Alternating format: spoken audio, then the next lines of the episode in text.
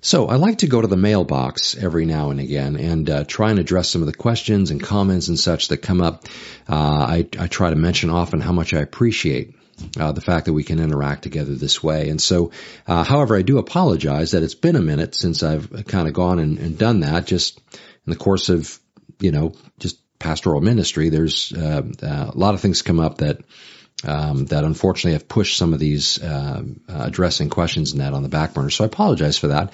Um, but I have pulled a number of them out that I'd like to address over the course of the next few days this week.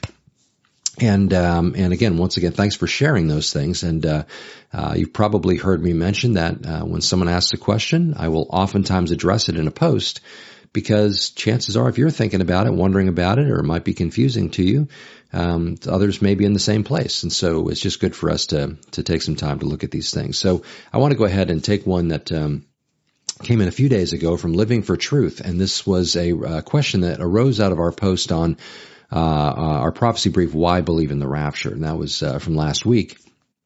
So Living for Truth asks this question.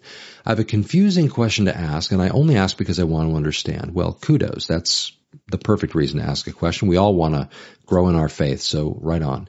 Uh, if the bride of Christ, which is us, those in this time period who have accepted Jesus as Lord and Savior and are saved by faith in Him and by grace, are raptured so as not to endure the wrath of God, because Jesus would not allow His bride to go through that. Does that mean that those who are saved during the wrath of God are not the bride of Christ? I know that they are called tribulation saints, but does that mean that they are not considered the bride of Christ and they are no longer saved by faith and grace? It's confusing to me. Well, that's a great question. Um, first of all, it's a great question because it demonstrates the idea of thinking through the implications of ideas and positions and perspectives. As somebody who believes in um, the idea of a rapture of the church, uh, uh, this, of course, is a question that would come from that? Well, okay. The Bible says in, in places like 1 Thessalonians chapter 5, uh, matter of fact, 1 Thessalonians chapter 1, uh, 1, 10 and 11, and then uh, 1 Thessalonians 5, 9 as well, the idea that, um, that we're not appointed to wrath. Well, if the wrath of God comes during this period of time in the tribulation, uh, and there is some debate as to where, where, that wrath starts. Is it with the opening of the first seal? That's where I believe it starts. Or is it later in the opening of a later seal, um, uh, where uh, where it specifically seems to be called the wrath of God? I would argue that it's the first seal. But whatever the case is, um, once the wrath happens, what about or begins to unfold? What does that mean about those who come to Christ during that period of time? And we know that people will come to Christ during that time. In uh, Revelation 7, for example, we see um, the 144,000 going forth. And while it doesn't directly say that this is the result of their um, anointing and going forth, the next thing that John sees is that there are people from every tongue, tribe, and nation around the throne worshiping in that. And so the implication seems to be that these witnesses go out and there are many who come to faith during that time. Uh, our, obviously, you would argue that the 144,000 that are sealed are those that are sealed during this 70th week of Daniel, and so therefore they come to faith after the rapture, presumably. And those who come to faith by their testimony, a witness, or however those came to faith, also are saved. And so let me touch on one thing here just to clarify something. Um, the the era of being saved by God's grace through faith is not reserved just for the church age. This, as we learn from Paul in Galatians 3, really most of the book of Romans speaks to this, most of the book of Galatians speaks to this. Um, I would argue the Gospels, Jesus' own words testify to this idea that the, the idea of being saved in any other way than by God's grace through faith has never been. It's always been by faith.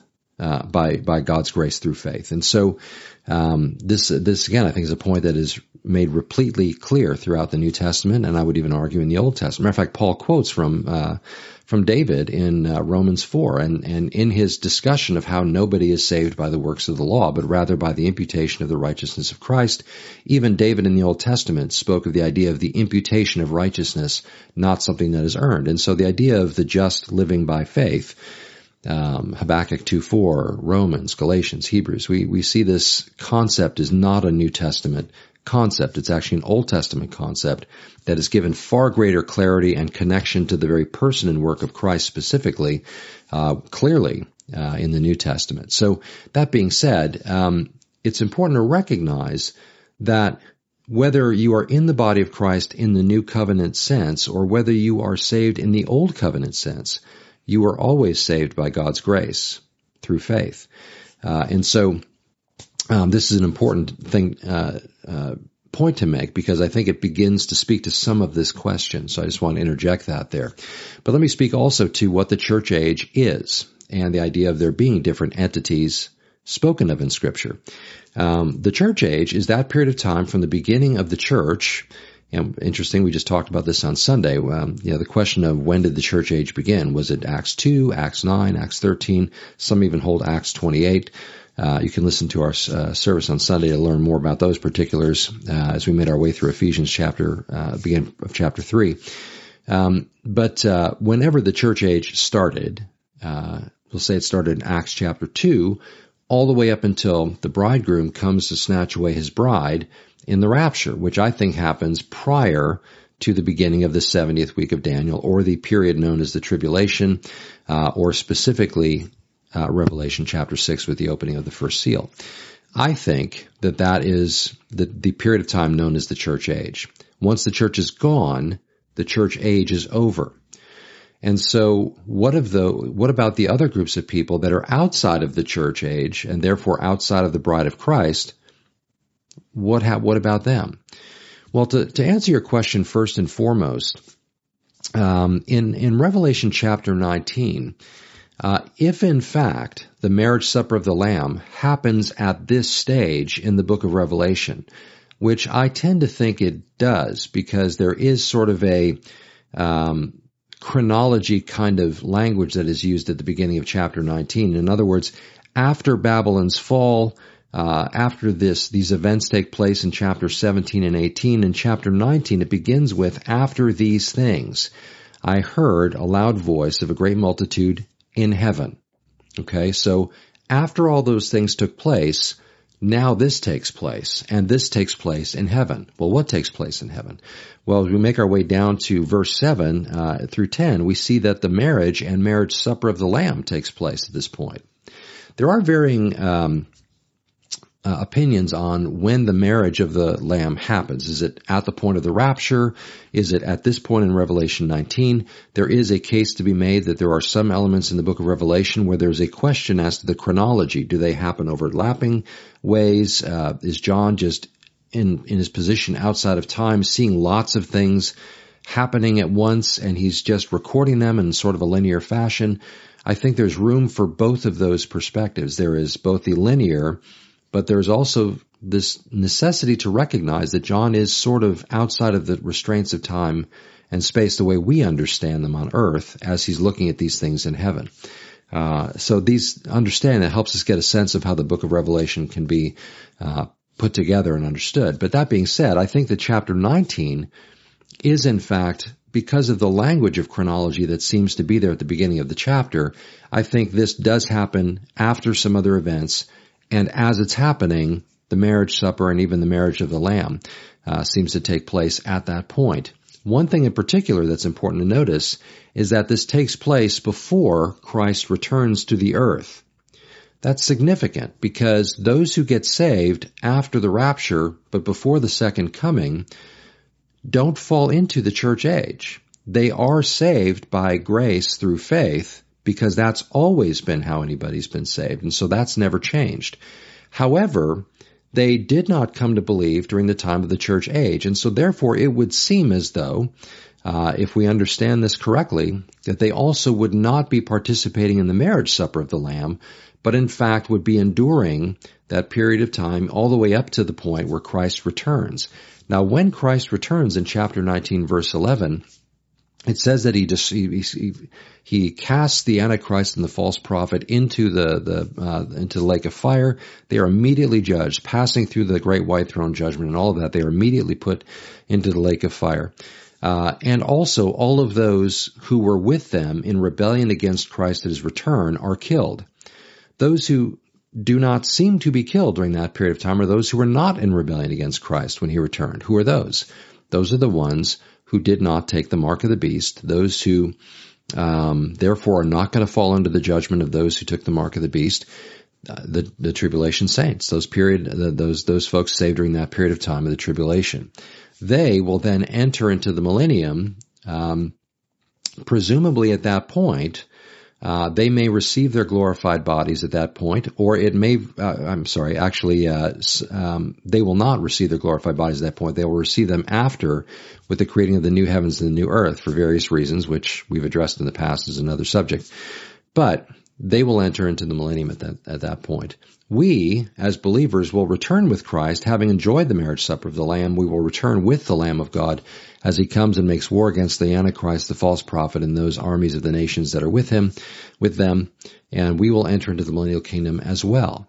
Now, the millennial kingdom is, of course, the fulfilling of the promises made to Israel that we get to participate in as well as, as the bride of Christ and this kind of thing. So, um, so, A, um, uh, are they part of the bride of Christ, those tribulation saints?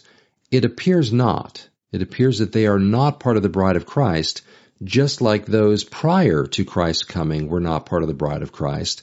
They are part of Israel in the Old Testament. Here in the tribulation period, people from every tribe, tongue, and nation that get saved during this period of time are not necessarily ethnic Jews. Some are. Some are Jewish. Uh, some are not Jewish. And so these are not part of the, uh, the bride of Christ. It would appear from the book of Revelation if we're understanding that correctly. That said, they all are saved by grace through faith. It just happens that because they come to faith after the rapture, they just fit into a period of time chronologically that precludes them from being in the body of Christ, but they are still saved by grace through faith. So I hope that begins to clear up some of that confusion. There, there again are, are, are uh, these are great questions to ask because they are raised in connection with what the Bible teaches about how these things unfold. So I appreciate that you asked this question, and I do hope that uh, that gives some clarity to that. Uh, again, this was not, so to speak, uh, uh, uh intended to be a discussion on the timing of the rapture or even um, you know, again, I hold a, a view on the on, on the uh, where the beginning of the church is.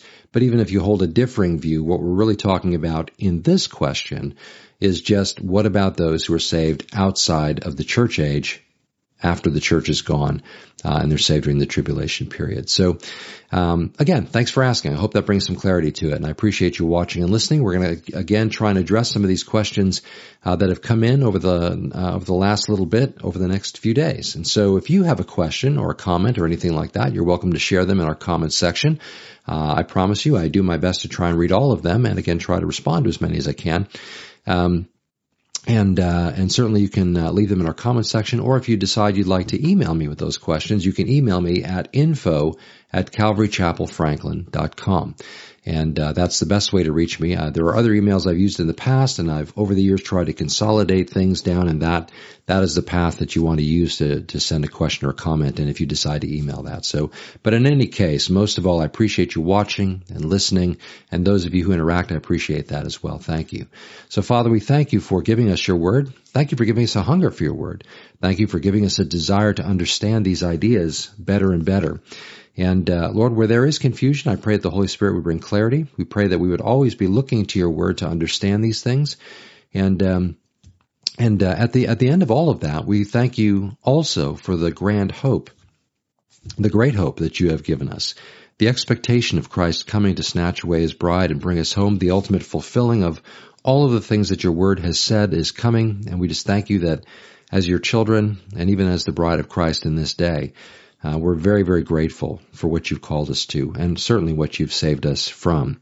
So we bless you and praise you for this, Lord, and thank you for all of this in Jesus' name. Amen. Well, the Lord bless you and keep you and make his face shine upon you, and be gracious to you and give you peace forever. And we'll catch up with you next time.